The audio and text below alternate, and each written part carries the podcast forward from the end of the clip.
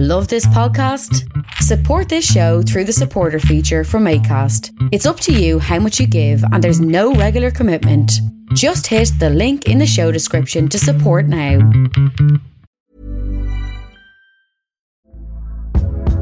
Hey there, it's Michele Norris. I'm host of a podcast called Your Mama's Kitchen. When I travel, I'm usually looking for a way to find a taste of home when I'm not at home. And one of the things I love to do when I am at home is entertain. And Airbnb allows me to do that. When I was in California recently, I rented a house that had a great kitchen. And when we were sitting around the table, we're all thinking, we're in someone else's house. Someone could be in all of our homes as well.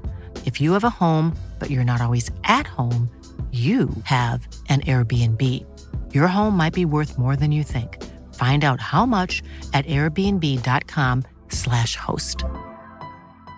Ever catch yourself eating the same flavorless dinner three days in a row? Dreaming of something better? Well, HelloFresh is your guilt-free dream come true, baby. It's me, Keke Palmer. Let's wake up those taste buds with hot, juicy pecan-crusted chicken or garlic butter shrimp scampi. Mm. Hello Fresh. Stop dreaming of all the delicious possibilities and dig in at HelloFresh.com. Let's get this dinner party started. I'm Sandra, and I'm just the professional your small business was looking for. But you didn't hire me because you didn't use LinkedIn jobs. LinkedIn has professionals you can't find anywhere else, including those who aren't actively looking for a new job but might be open to the perfect role, like me. In a given month, over 70% of LinkedIn users don't visit other leading job sites. So if you're not looking on LinkedIn, you'll miss out on great candidates like Sandra. Start hiring professionals like a professional. Post your free job on linkedin.com/achieve today.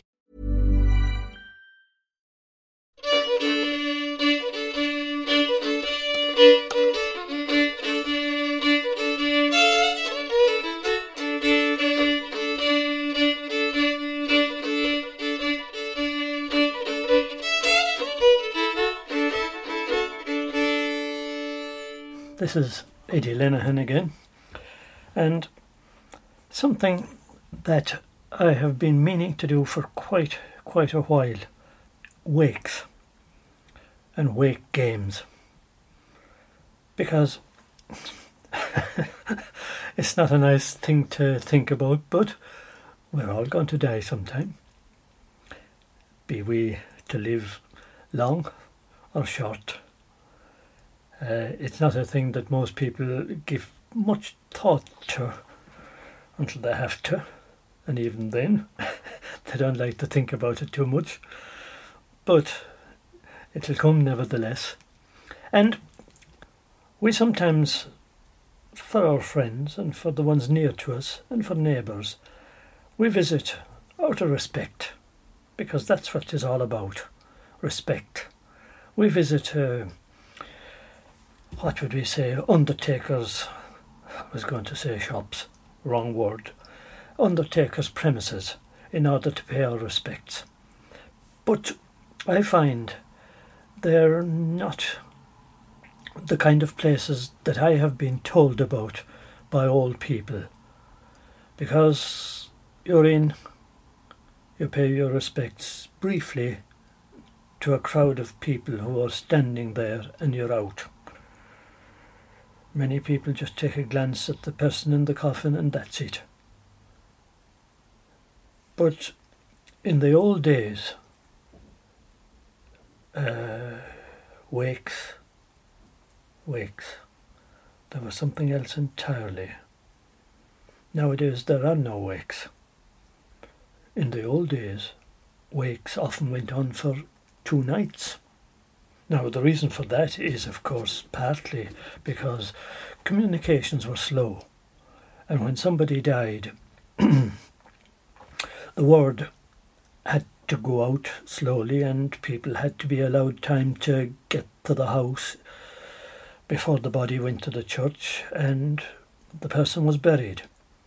So, in the meantime, when the person was in the house, they had to be waked.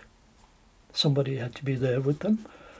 The people, the person's family, had to be kept company with. And in the meantime, like as I say, uh, what was to happen? Were the people going to sit there looking at the wall? No, not at all. Time had to be passed. Two nights is a long time. Were people going to just fall asleep slowly? No, all prayers were said by all means. The rosary was said, and everything was done as should be done, no doubt. But, but, but, young people were there too. And, you know, young people, young people will be young people. Very often, young men will be young men, and there'll be mischief. Now, mischief, mischief. Well, we.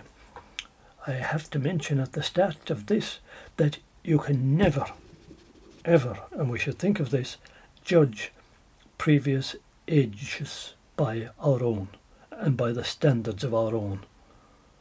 Because what was thought proper, right, and justified in previous ages, maybe we wouldn't think of it today as being so. What would shock us today might be thought very normal in a previous age, and very often was. Now, when I'm describing wake games, you'd say, What? Games? At a wake? How in God's name could such things happen? But they did, and they were thought well of, and they were thought as normal. Normal.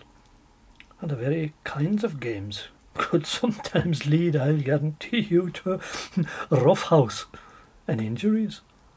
And, well, that was normality. And I guarantee you this much.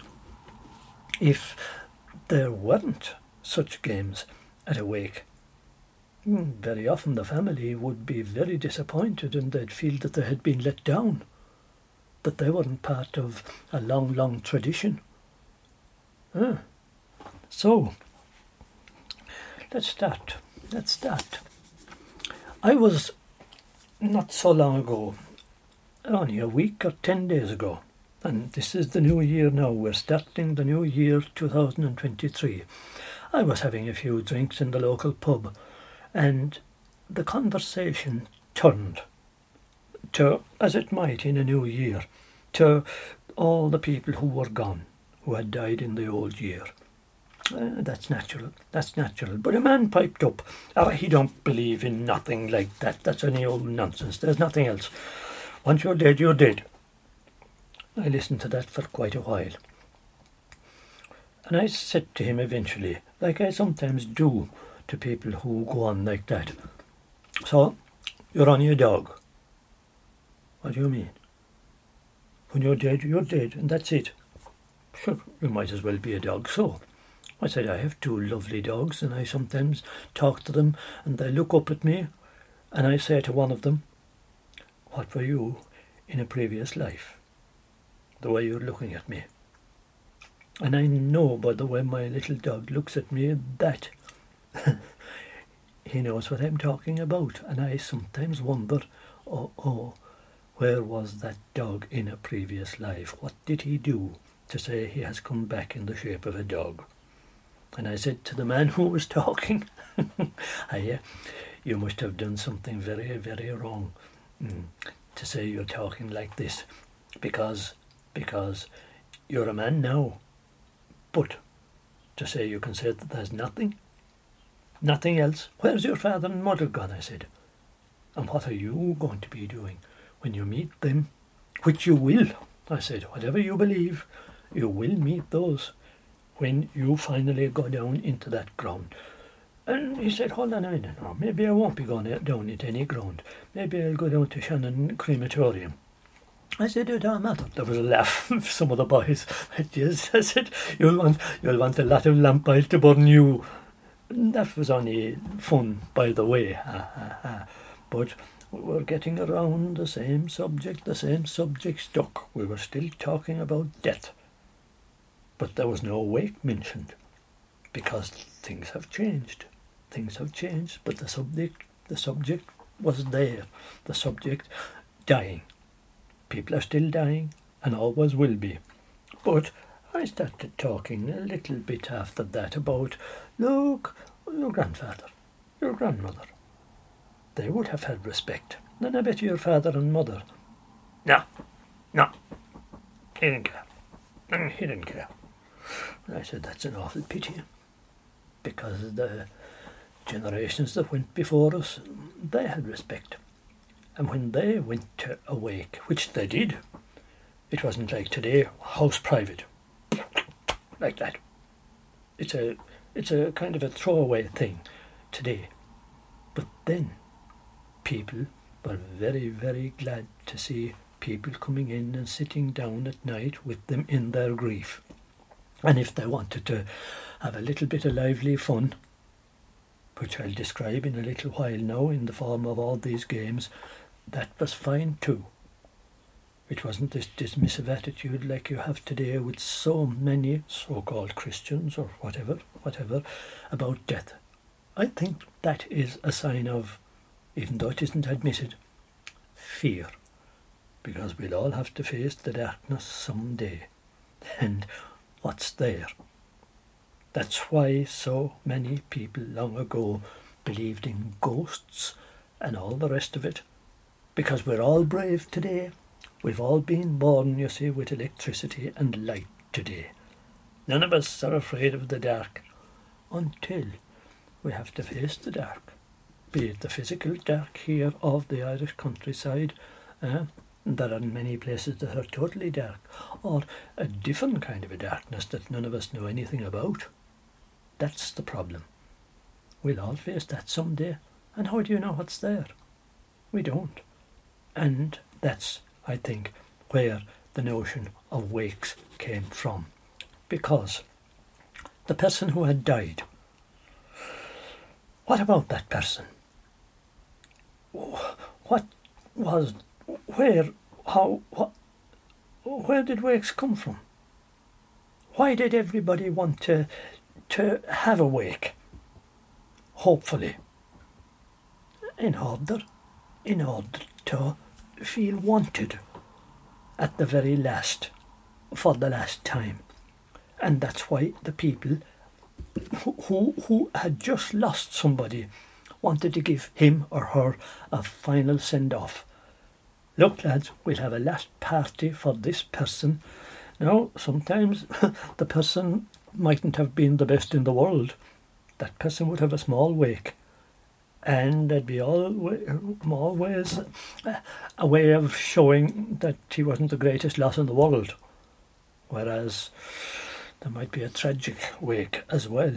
A young father or mother who left a big family or who was killed young.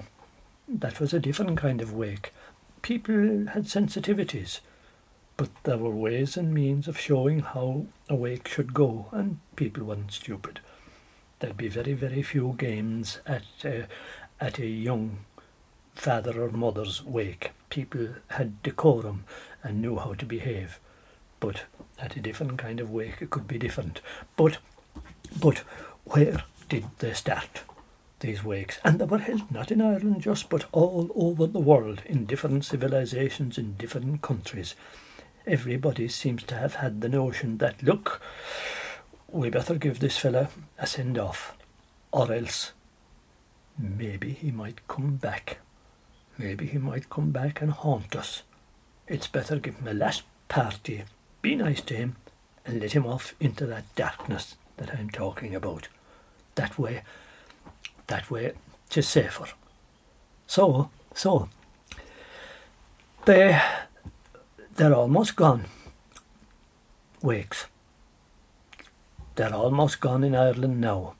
And the reason partly is because of the church.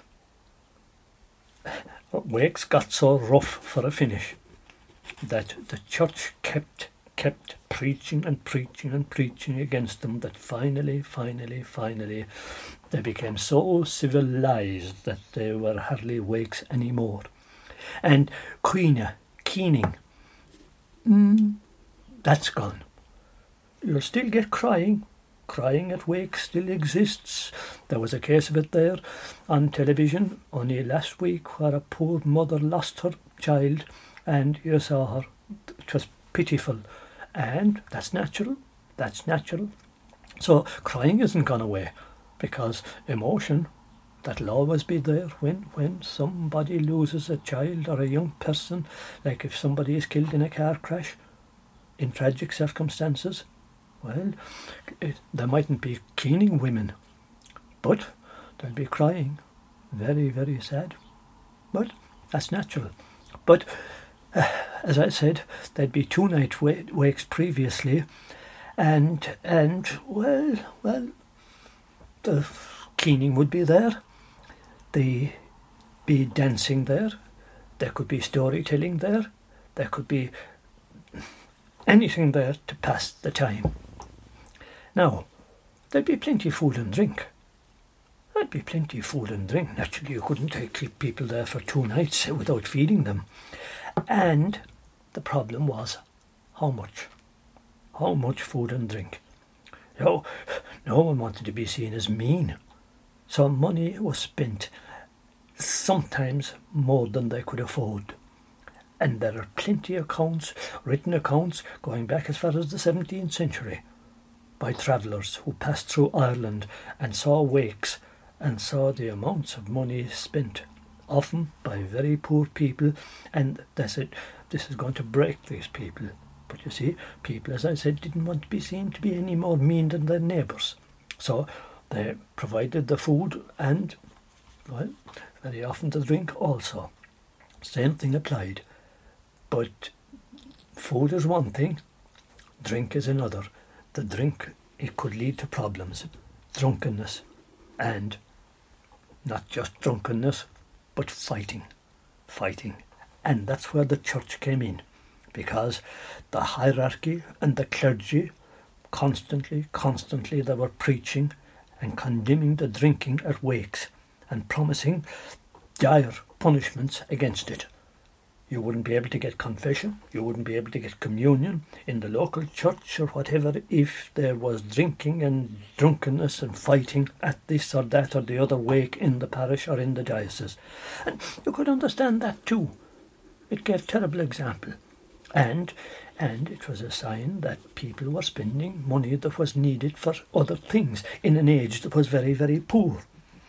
You know, they succeeded eventually, of course, and by the 20th century, the mid 20th century, the 1950s and 60s, wakes, they still existed, but they were relatively civilized affairs. Now, today, it's funeral parlours, in and out. Hmm? you're, you're hardly there when there's a crowd behind you. you. Might as well be in a bus queue. But previously, it was a social occasion, a wake, uh, especially especially when to be that of an older person who was well known. It was, it was, as somebody said, it was an occasion for a bit of crack, fun, games, as well as the praying, of course, because the old person, that person, look, if they were 90 years of age, why would you be going around with a long face in you? They had served that time. They had a good life. So, no, I tell you, I I heard from an old man that I collected stories of in my own parish, in back in the 1970s, and that man was born in 1890, and he said he was at a wake one night, and he said 'twas mighty fun entirely. He said he remembered he was sitting by the wall, and all of a sudden, and of course that time now when he was young in 1920 or thereabouts, during the Troubles, and wakes, you know, you had to be careful because the black and tans could burst in at any moment when they'd see the light. You had to keep down the, the, the blinds, and the wake was going on quietly, quietly, because because of the troubles, and all of a sudden somebody got a, a belt of it here on the turf in the pole. There was confusion in the house. Somebody threw a care on the turf and blackguarding, of course. And in a minute there was nearly a fight going on. Well, that's the kind of crack that was going on in, in, in a kitchen, small house. Uh, must have been somebody that was unpopular, uh, hit by a young fella. Just, just that something because there was nothing going on except praying, and your man, the young fellas, was no interest, interest in praying. But anyway, singing stories, as I said, they were part of the wake too. Singing more than stories because you see, to stories you had to listen, and maybe people were already tired of the praying. So a song is always welcome. But I tell you, uh, in the Gaeltacht areas, uh, stories were listened to because because uh, stories were better told in Gaeltacht areas, and up to the 1960s, that was still the case. Now I think it has died out. But remember, if if the person who had died was a, a great loss, father or mother of a young family or whatever, there'd be either singing or stories at that particular wake. Now, dancing at wakes was very common that time. And of course, it was regarded by some bishops as a disgraceful practice, something to be prevented and stamped out. Dancing at a wake, at a solemn occasion like that. But I heard, I heard, now if we can believe it, that sometimes even the corpse out of the bed was taken out for a dance, out for a dance around the floor. And you'd say, what arrogant blasted that must have only been a story. But maybe not, maybe not, because like I said at the start, the whole point of Awake originally was to have a party in honour of the person who was dead, to show him or her that, hey, look, this is our last chance of meeting with you, and we're here to let you enjoy yourself. And if the person was a good dancer in their day, here we go and you'll be took out round the floor and have a little dance, and then put respectfully back into the coffin again. So, although you can see that the clergy had a point, that it might seem disrespectful, the people, the people who were there, they also had a point. Now, that that wasn't just in Ireland; it was uh, in other countries too. But anyway, anyway, There'll be more about that later. I'll tell you more about that later.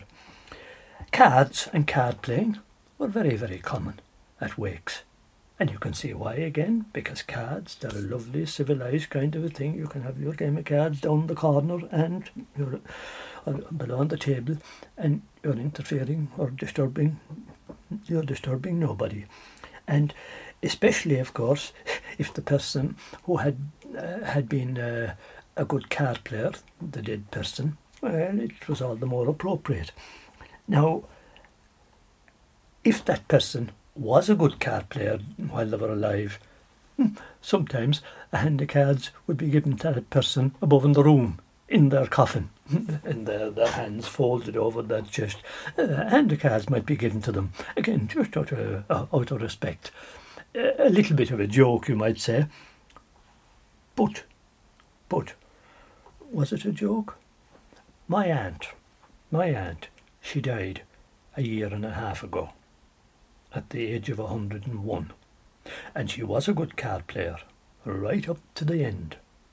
Now this is, she died in, she was born in 1920, the year the Black and Tans came.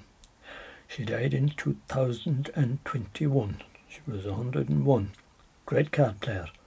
And when she died, they put her deck of cards into the coffin with her. I have a lovely photo of myself just there at the head of the coffin and her deck of cards inside in the coffin. Because she said always, they'll be waiting for me above and we'll have a great game. They're waiting for me. So, so it was, it was a sign of respect. A sign of respect. Now, uh, wherever, across that there was young people gathered at wakes, and there'd be a mixture of the people of the parish, young and old, men and women, there was likely to be, you know, young people that they would be met to show off. show off. I'm stronger than you. I'm I'm tougher than you. So to pass the time, they want to prove themselves, especially in front of the young women that would be there.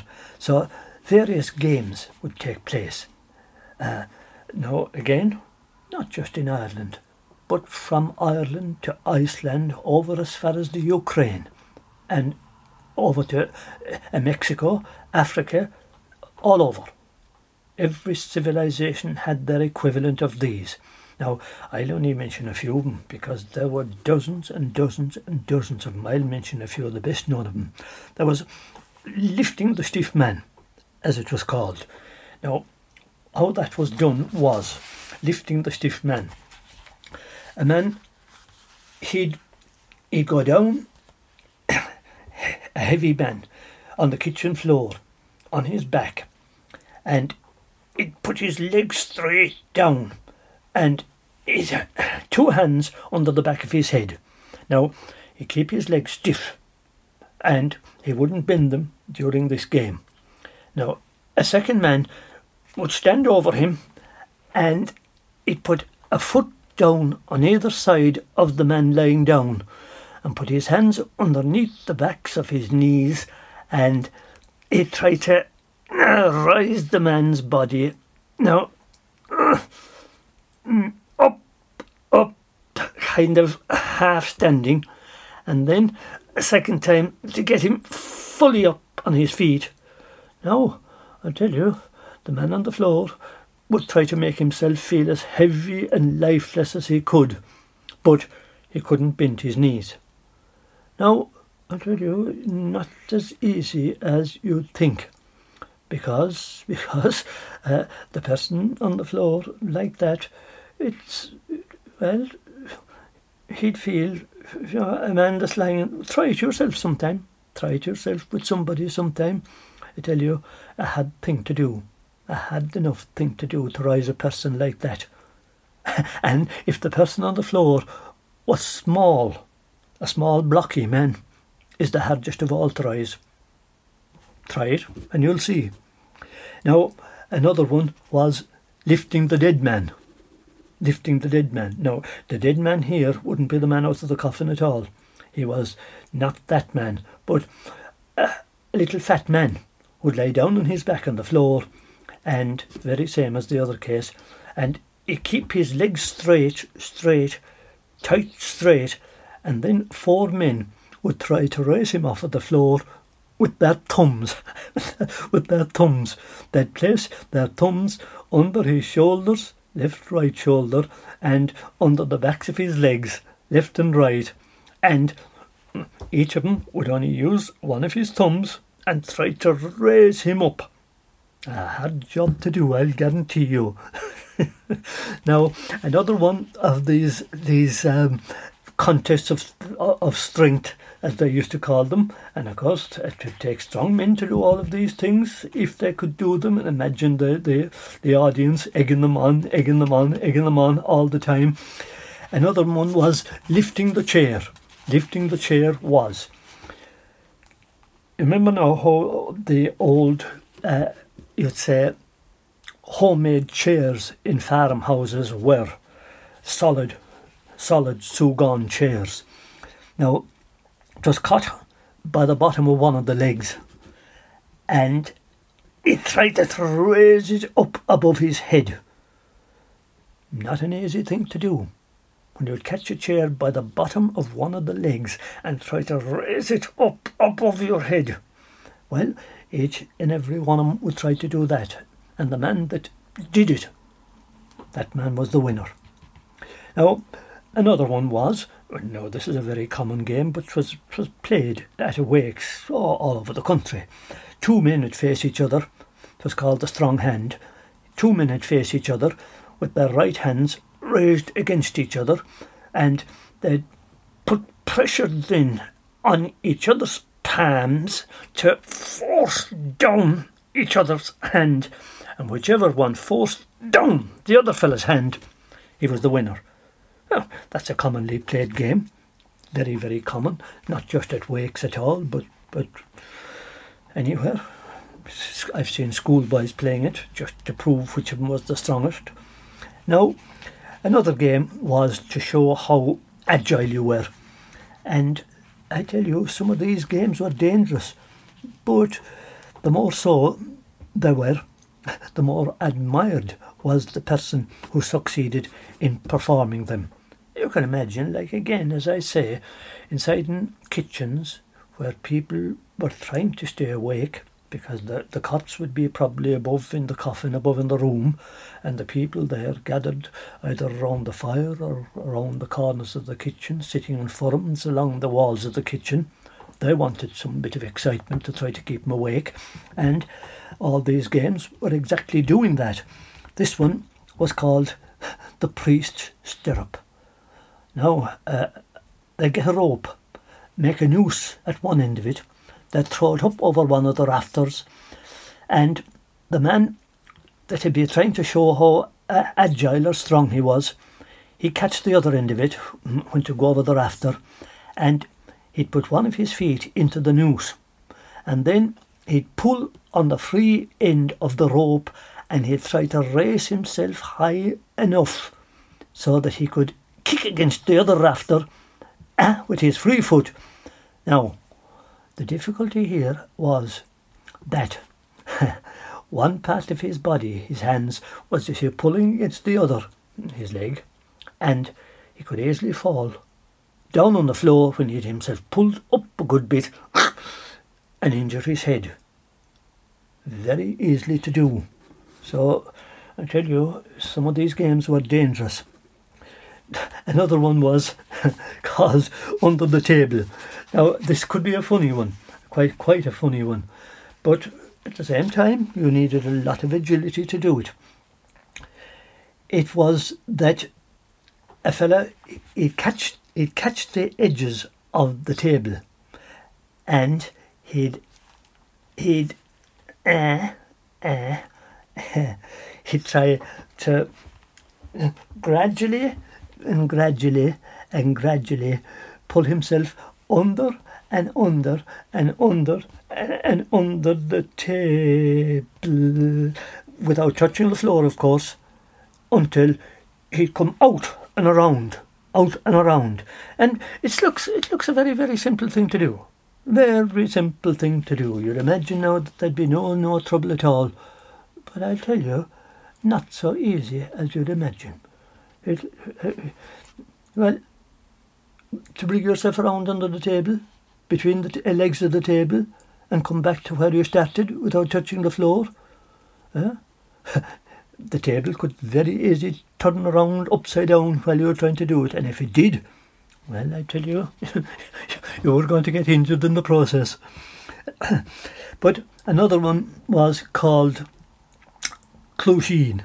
Clocheen. Well, now, Clocheen, of course, is a small ear, and what happened in this game was four or five men, or six men, or whatever you had space for, that sit up on a stool, you know, one of the forums, and they were all looking the one way, towards the the fellow in front. They'd be all looking towards his back. Now, that man in front, he'd hold his left hand against his right ear, left hand against his right ear, and that was, of course, to protect his ear and the player behind him would strike him a welt on that hand in attempt, uh, uh, attempt to knock him off of the stool. And if that second player knocked him off of the stool, no, that was fine. He was out of the game. So the game continued. The man behind him then mm, tried to do the same to the second fella, and on and on and on until there was only one left in the stool, on top of the stool. Now, that was a rough game, a rough game, and you could get a right blow on the ear, and sometimes fellas got rightly hurt, rightly hurt. And you'd say, why in God's name would they be trying to hurt each other like that? Huh? Huh? Fun, fun, and for the for the uh, laugh that it might give the crowd. But you see, the other thing was, nowadays, nowadays, I think people aren't half as tough as they were in those days. Because an awful lot of the fellows that would be there at that Well, first of all, they were trying to show off in front of the women. And secondly, a lot of those fellows would be working out on the land with horses and with digging, and they were tough. Their hands were toughened, they were tough from physical work, a lot tougher than people today who are just driving cars and driving machinery, and they're not as physically tough as the people in those days. Now, the next, the next uh, one I have here is uh, retailing the donkey. they'd put it on the floor, they'd make out a, rough sketch of a donkey, and it'd have no tail in it. No, they'd make it with soot or chalk or something like that, and they'd call out for somebody from the crowd. Come on, come on. And they'd blindfold him now, they'd whirl him around a few times, and you know yourself when you whirl around, you, you, you'll get confused. And then your job was to put a tail on the donkey. Now, he'd try to do this, of course, blindfolded, blindfolded, and of course, naturally enough, he, he wouldn't. He wouldn't be able to unless he was purely lucky, and that's what caused the joke. That's what caused the joke among the crowd. Uh, all the stupid places he'd put the tail on the donkey, or tried to put the tail on the donkey. And another uh, story then, like that, was another game was was the pig's eye. Now, very very much like it. Uh, uh, what would I say? A pig was drawn on the uh, on the floor, and the players were blindfolded, one after the other, and they'd stand a bit out, and they'd throw the chalk. They'd throw the chalk to put in the eyes on the pig, which, of course, most of them they wouldn't succeed in this at all. But if they didn't, uh, the difference in this case was their faces would be smeared with soot. that was the penalty. That was the penalty uh, when they would fa- fail in pointing mm, out the pig's eyes with a bit of chalk that they'd throw. Mm, their face would be smeared with soot. And then, of course, they'd have to go out outside and into the darkness and wash their puss with, with the well water. Now, another one was maybe a, kind of a cruel game, but it was called the ring on the wall. and this was a ring was made in the wall with again chalk or a little bit of soot out of the fire, and they called out a player. He was blindfolded, and his task was to walk towards the wall and put his finger in the ring. Now he was shown where the ring was first before he was blindfolded, and then he had to put his finger in the ring. But as he made his way towards the wall, with his finger stretched out in front of him. Somebody would take the finger between his teeth and bite it. I tell you, once it happened once, there wouldn't be too many takers for that afterwards. Hmm. Now, another one was threading the needle. This was a funny one, of course. Uh, in a normal circumstance, in a house like that, which was only lit by maybe a lamp or a few candles. That'd be a hard thing to do, to thread a needle. Nearly impossible. But in this game, what you had to do was sit down on a bottle. Sit down on a bottle that was put down flat on the floor, which would be able to roll, roll, roll. You had to sit on that and try to thread the needle which was nearly impossible. And of course, the the crowd would get great satisfaction out of that. Uh, again, there wouldn't be too many volunteers, but volunteering had nothing to do with these games. If you were picked out by the master of ceremonies and refused, there was a certain penalty to be paid. Very often you'd get your puss covered with soot, or you'd get slapped, or you'd get whatever it was. Now, talking of slapping. One of the greatest punishments for all these games was slapping. And when you consider that corporal punishment was an everyday occurrence at the time, so when Wakes were in their heyday, it should be no surprise at all to find that slapping was one of the most common pun- uh, penalties imposed on players who took part in games at Wakes and who failed. Now, the slaps, I tell you, they were inflicted with uh, no, no easy little tip or anything. They were inflicted with a hard leather strap, uh, very similar uh, to many schools, or even a rope sometimes. So, well, that was in some of the games, or in others of the games, the games themselves were based on the palms of the hands. That could be the, the whole game. They'd be based on the palms of the hands, a slapping game based on slapping hands off of each other, slapping hands off of each other. Now, as I said, think of how hard hands could be at the time from sheer physical work out in the fields. I tell you, it was the, it was the age of physical labour, pre-machinery. So these, you could say, were what was known as games of endurance. So uh, one of them was called uh, Bualadh bos. Boulabust was called. And uh, it, that's exactly what it was. That's what it was. And what they used to do was, first player in the group, there'd be two groups of men, three in each group.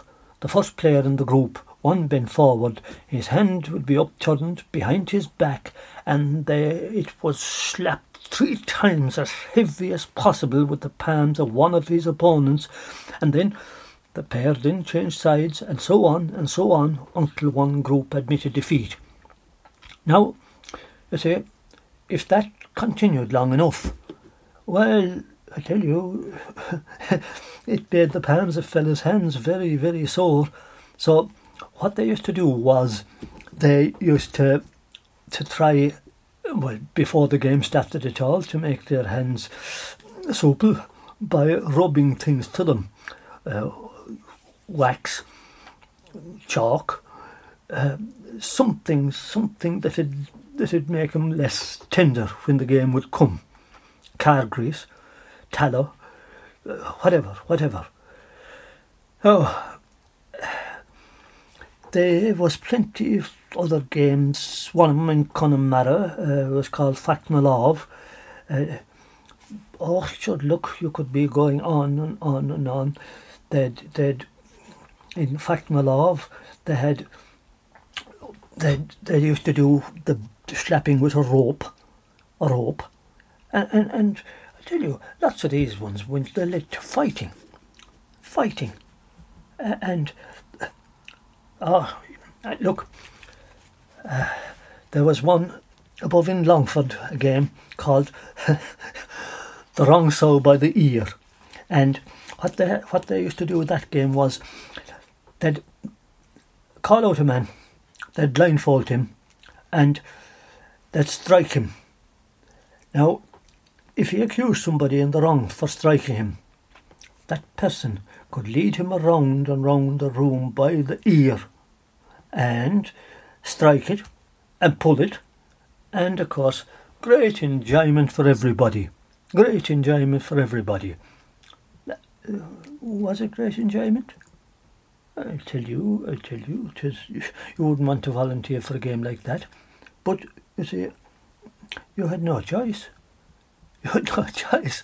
Because if you didn't volunteer, uh, you were going to be bad anyway so you might as well volunteer when you were called out and hope for the best. Oh, sorry. Some of the games, some of the games were played. They were booby trap games to catch poor unsuspecting misfortunes who had never seen games before. These games, and a very, very, very popular one was the bees and the honey. Now, the bees and the honey was played not just in Ireland but in other places too. It was, it was, it. To describe it was, the leader. He announced that he wanted some uh, fellas, and girls too to take part in his game. And they stood in a circle on the floor, and he picked out from the rest of the crowd someone who was, uh, unfortunately, half simple maybe, or somebody who had never seen the game played before, or somebody who was a stranger. And and there would be strangers there, of course, who had come from a long distance away to the wake. And the person then who had been picked out, he was asked to sit down on a box or a chair in the middle of the crowd, in, in the centre of the room. And he was to be the hive, and the other players the bees. And when all this was arranged, now the leader, he gave the order to the bees to start their work and round and round the hive they went, humming and humming and humming and humming, just like bees around the hive on a summer day. And then the leader would say, "God, he said, there's little or no honey to be collected inside this house. You'll have to go out, bees have to go out. So out they'd go in the darkness to look for the honey out of doors.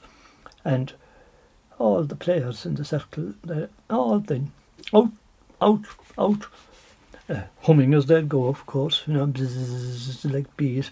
But after a while, they'd come back, out, out to the middle of the floor, and they're still zzz, uh, around the hive. Poor man sitting on his chair in the middle of the floor. Uh, until the leader ordered them, put the honey now into the hive, into the hive, bees, into the hive. And of course, this was the part of the game that the game was all about. Each of the players gone out to the well, taken a mouthful of water outside out of the well, and now, this, as they gathered around the poor lad sitting on his chair, the hive, this was now poured out, squirted out on the unfortunate lad, soaking him to the skin. and of course, once he was caught, that fellow he'd never again be caught. But it was a once off kind of a trick because there was nobody else mm, inside in that kitchen going to be caught by the same trick. So, again, it wasn't just in Ireland that that game was played. It was played in many, many other countries too. Now, there was another game like that, which was enlisted in the enlisting in the army. It was that was played in my place in Kerry. I, I was told I never saw it, of course, but what used to be done was it was it was very much like that particular game there. It was again a booby trap game. Somebody who had never seen that game before, he was asked to come out on the floor uh, to be an army recruit, and there'd be two or three men gathered around him, uh, the doctors, to test him for all his physical condition to see was he capable of joining the army. And one of them would ask him, Rise up your arms there above your head till we examine you. And of course he'd do, he'd do that. And one of the one of the fellows that had been mm, got beforehand, he'd be above in the loft above his head with a bucket of water or a gallon of water. He'd pour it straight down on top of him, down into his sleeves and drown him entirely. and of course, this trick also was known. It was known in other countries. The poor fellow, he, he uh, once more, he'd never be caught in any other place by that particular trick. So there were all kinds of joke games like that. Sometimes played on simple poor lads. Now, we mightn't do that now, but as I said at the very start, we shouldn't judge other ages and what they did by the standards of our own. There were different times, different times. Now, there was another one, and it was called Pulling a Man by, Up by a Straw. And what used to be done with this one was some blackguard in the audience, he'd say that he could lift anyone present off of the floor with only a wisp of hay. And He'd put it up, he showed up to all of them, and uh, some fella who didn't know the game, maybe he'd be again, maybe he'd be a simple fella, or he'd be a stranger who who didn't, as I say, know the game. He said, "How do you do that? That couldn't be done." Well, come out here, so, and I'll do it for you. And he'd lie down, lie down, and he would. And of course, all the crowd know. Some of them as curious as anybody else. But he'd lay down on the floor and put that in your mouth now, the fellow would say to him, and he'd put the, the wisp of hair, straw, or whatever in his mouth. And your man then was doing the trick, he'd then try to lift him up with one hand by the by the bit of straw or hay, but of course he couldn't succeed. He'd then use his other hand, and in that, of course, in the other hand that he had behind his back, he, he'd have full of ashes or soot, and down he'd throw it down in your man's face and eyes. fun, fun. And of course we'd said, yes, was that fun and games. But of course the audience, they get mighty crack out of that entirely because they had escaped. It wasn't them who had volunteered, thanks be to God. Now, there was another one, and you could call this maybe a cruel enough game. But, but, it was called hiding the stones. And there was different names for it in different places, but hiding the stones. A fellow, again it depended who hadn't seen the game before. He was told by some fellow, take the stones there out of the kitchen one by one and hide them. There was a couple of stones there, two or three stones. And hide them, take them out. And the fellow would take them out, of course, outside the door. And the fellow boasted, who was going to do the trick, he boasted that he'd be able to tell him where he had hidden the stones. He'd leave one after him. And then the fellow went out once, twice, three times, and he'd take fierce trouble now in hiding the first two stones and then the third stone. And while he was outside, a fourth stone was being secretly heated in the fire, and in it, instead of the third stone, which was hidden, it was, it was, it was, eh? it was lying on the table where, when he returned. And when he took the hot stone in his hand to take it out, it burned him, of course, and he had to drop it at once. Ah, that's where he hid it. That's where he hid it. The rocket guy and he pointed to where it, was down the floor. Now, you know, it, was those kind of things. You'd, we, we'd say, God Almighty, what kind of, what kind of blackguarding was that? You know, to burn the first person's hand. Was it? But like I said, again, they found that funny. We wouldn't find it funny. We'd find that cruel. However, however, don't judge, don't judge when we might think, mm, what we might think is, is of course, there was always blackguarding at wakes, always mischief making at wakes and after wakes. Uh, uh, sometimes, and I had this in my own place in Kerry, sometimes uh, young lads who weren't maybe invited to wakes and where there was no room for them uh, in smaller houses, what they used to do was they'd block the chimney. They'd block the chimney, throw an old sack over the chimney, a wet, damp sack, and they'd close the door, tie the door or blow pepper in the keyhole and stifle the people inside. Now they'd be inside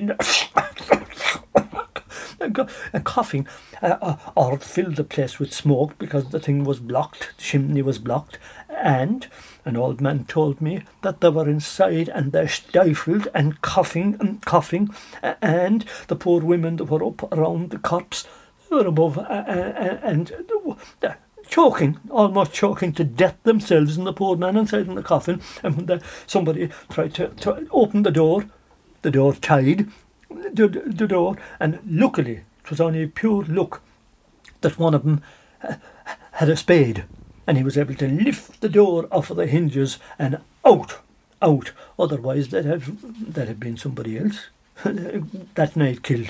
But you know, sometimes the fun could go overboard, you could say, and well, mm, that's why it sometimes led to fights and all the rest of it. Uh, but, but the clergy, I tell you, they were kept busy preaching against these wakes. However, however, that's gone. That's finished with. That's over now, and and uh, let me just finish by saying, as I mentioned the clergy there, that one thing that most annoyed them was was when their own domain was infringed on. Um, matchmaking sometimes took place at wakes, as you might expect, and I mean real matchmaking, because wherever there was a crowd gathered, like at a wake, and sometimes at the bigger wakes, uh, richer people's wakes, a big farmer's wakes, where you had uh, people could sit around, look, and a match might be made. Mm, people had a chance of looking at such a social occasion. A lot of people gathered. Uh, you had prospective mm, um, brides and bridesmaids, uh, brides uh, uh, and grooms here. Uh, well, social occasion, as I say, people meeting, uh, and and uh, matches were made at such things, which to us seems very mercenary, but life has to go on, uh, and well, if if games were played that imitated matchmaking, are we to be surprised? No, there was plenty scope for rough humour at such games. Uh, now, we'll say uh,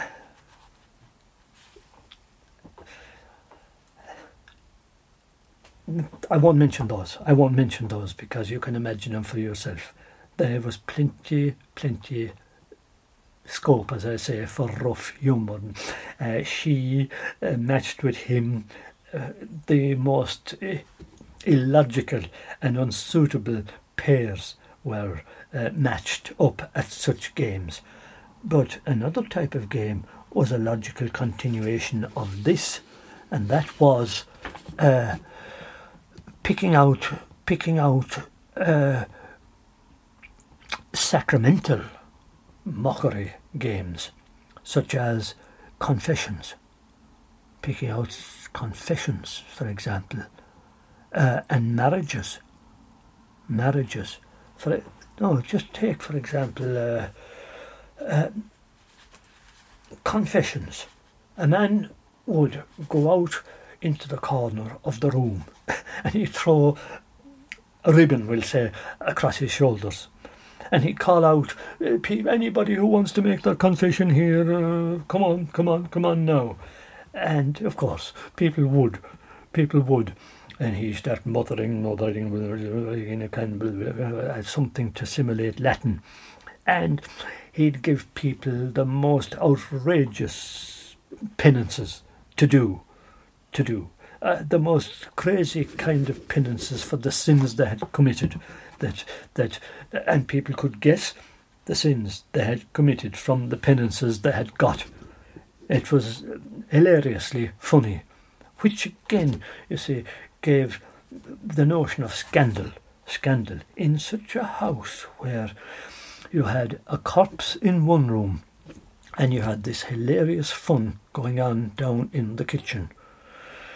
Well, eh, the clergy, naturally enough, didn't like it, and especially when it seemed to be mocking their own their own trade of confessions and marriages and marriages uh, because well well does anybody in a serious business like to be mocked they preached constantly and constantly against it, uh, and seemed to be bringing them into contempt, and the solemn occasion into contempt. Eventually, the preaching had its effect, and by the 1960s, as I said, all this kind of thing had faded away. Nowadays, are we much the better for it? I don't know. I don't know. Nowadays, maybe it's too sanitized.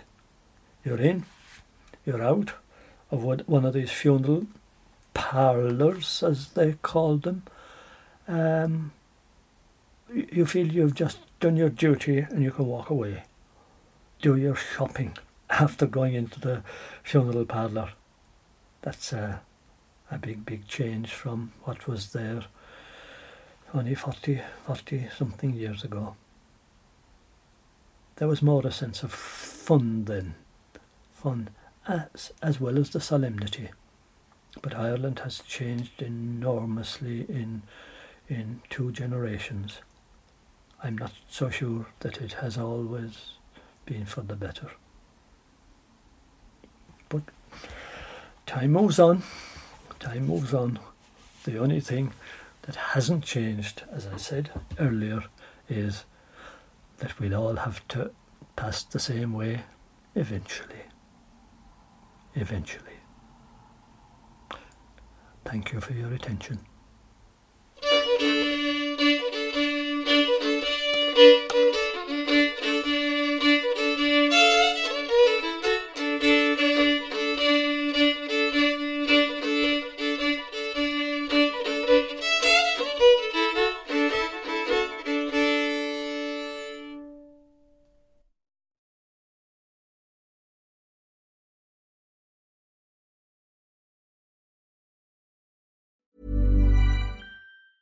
Hey, folks, I'm Marc Maron from the WTF Podcast, and this episode is brought to you by Kleenex Ultra Soft Tissues your ally to help tackle your allergy symptoms this season. I love the change of seasons, but nobody loves pollen and all those other things floating in the air that make you sneeze during this nice weather. Kleenex Ultra Soft tissues are hypoallergenic and allergist approved. So fight back against watery eyes and runny noses without worrying about irritating your skin. For this allergy season, grab Kleenex and face allergies head on.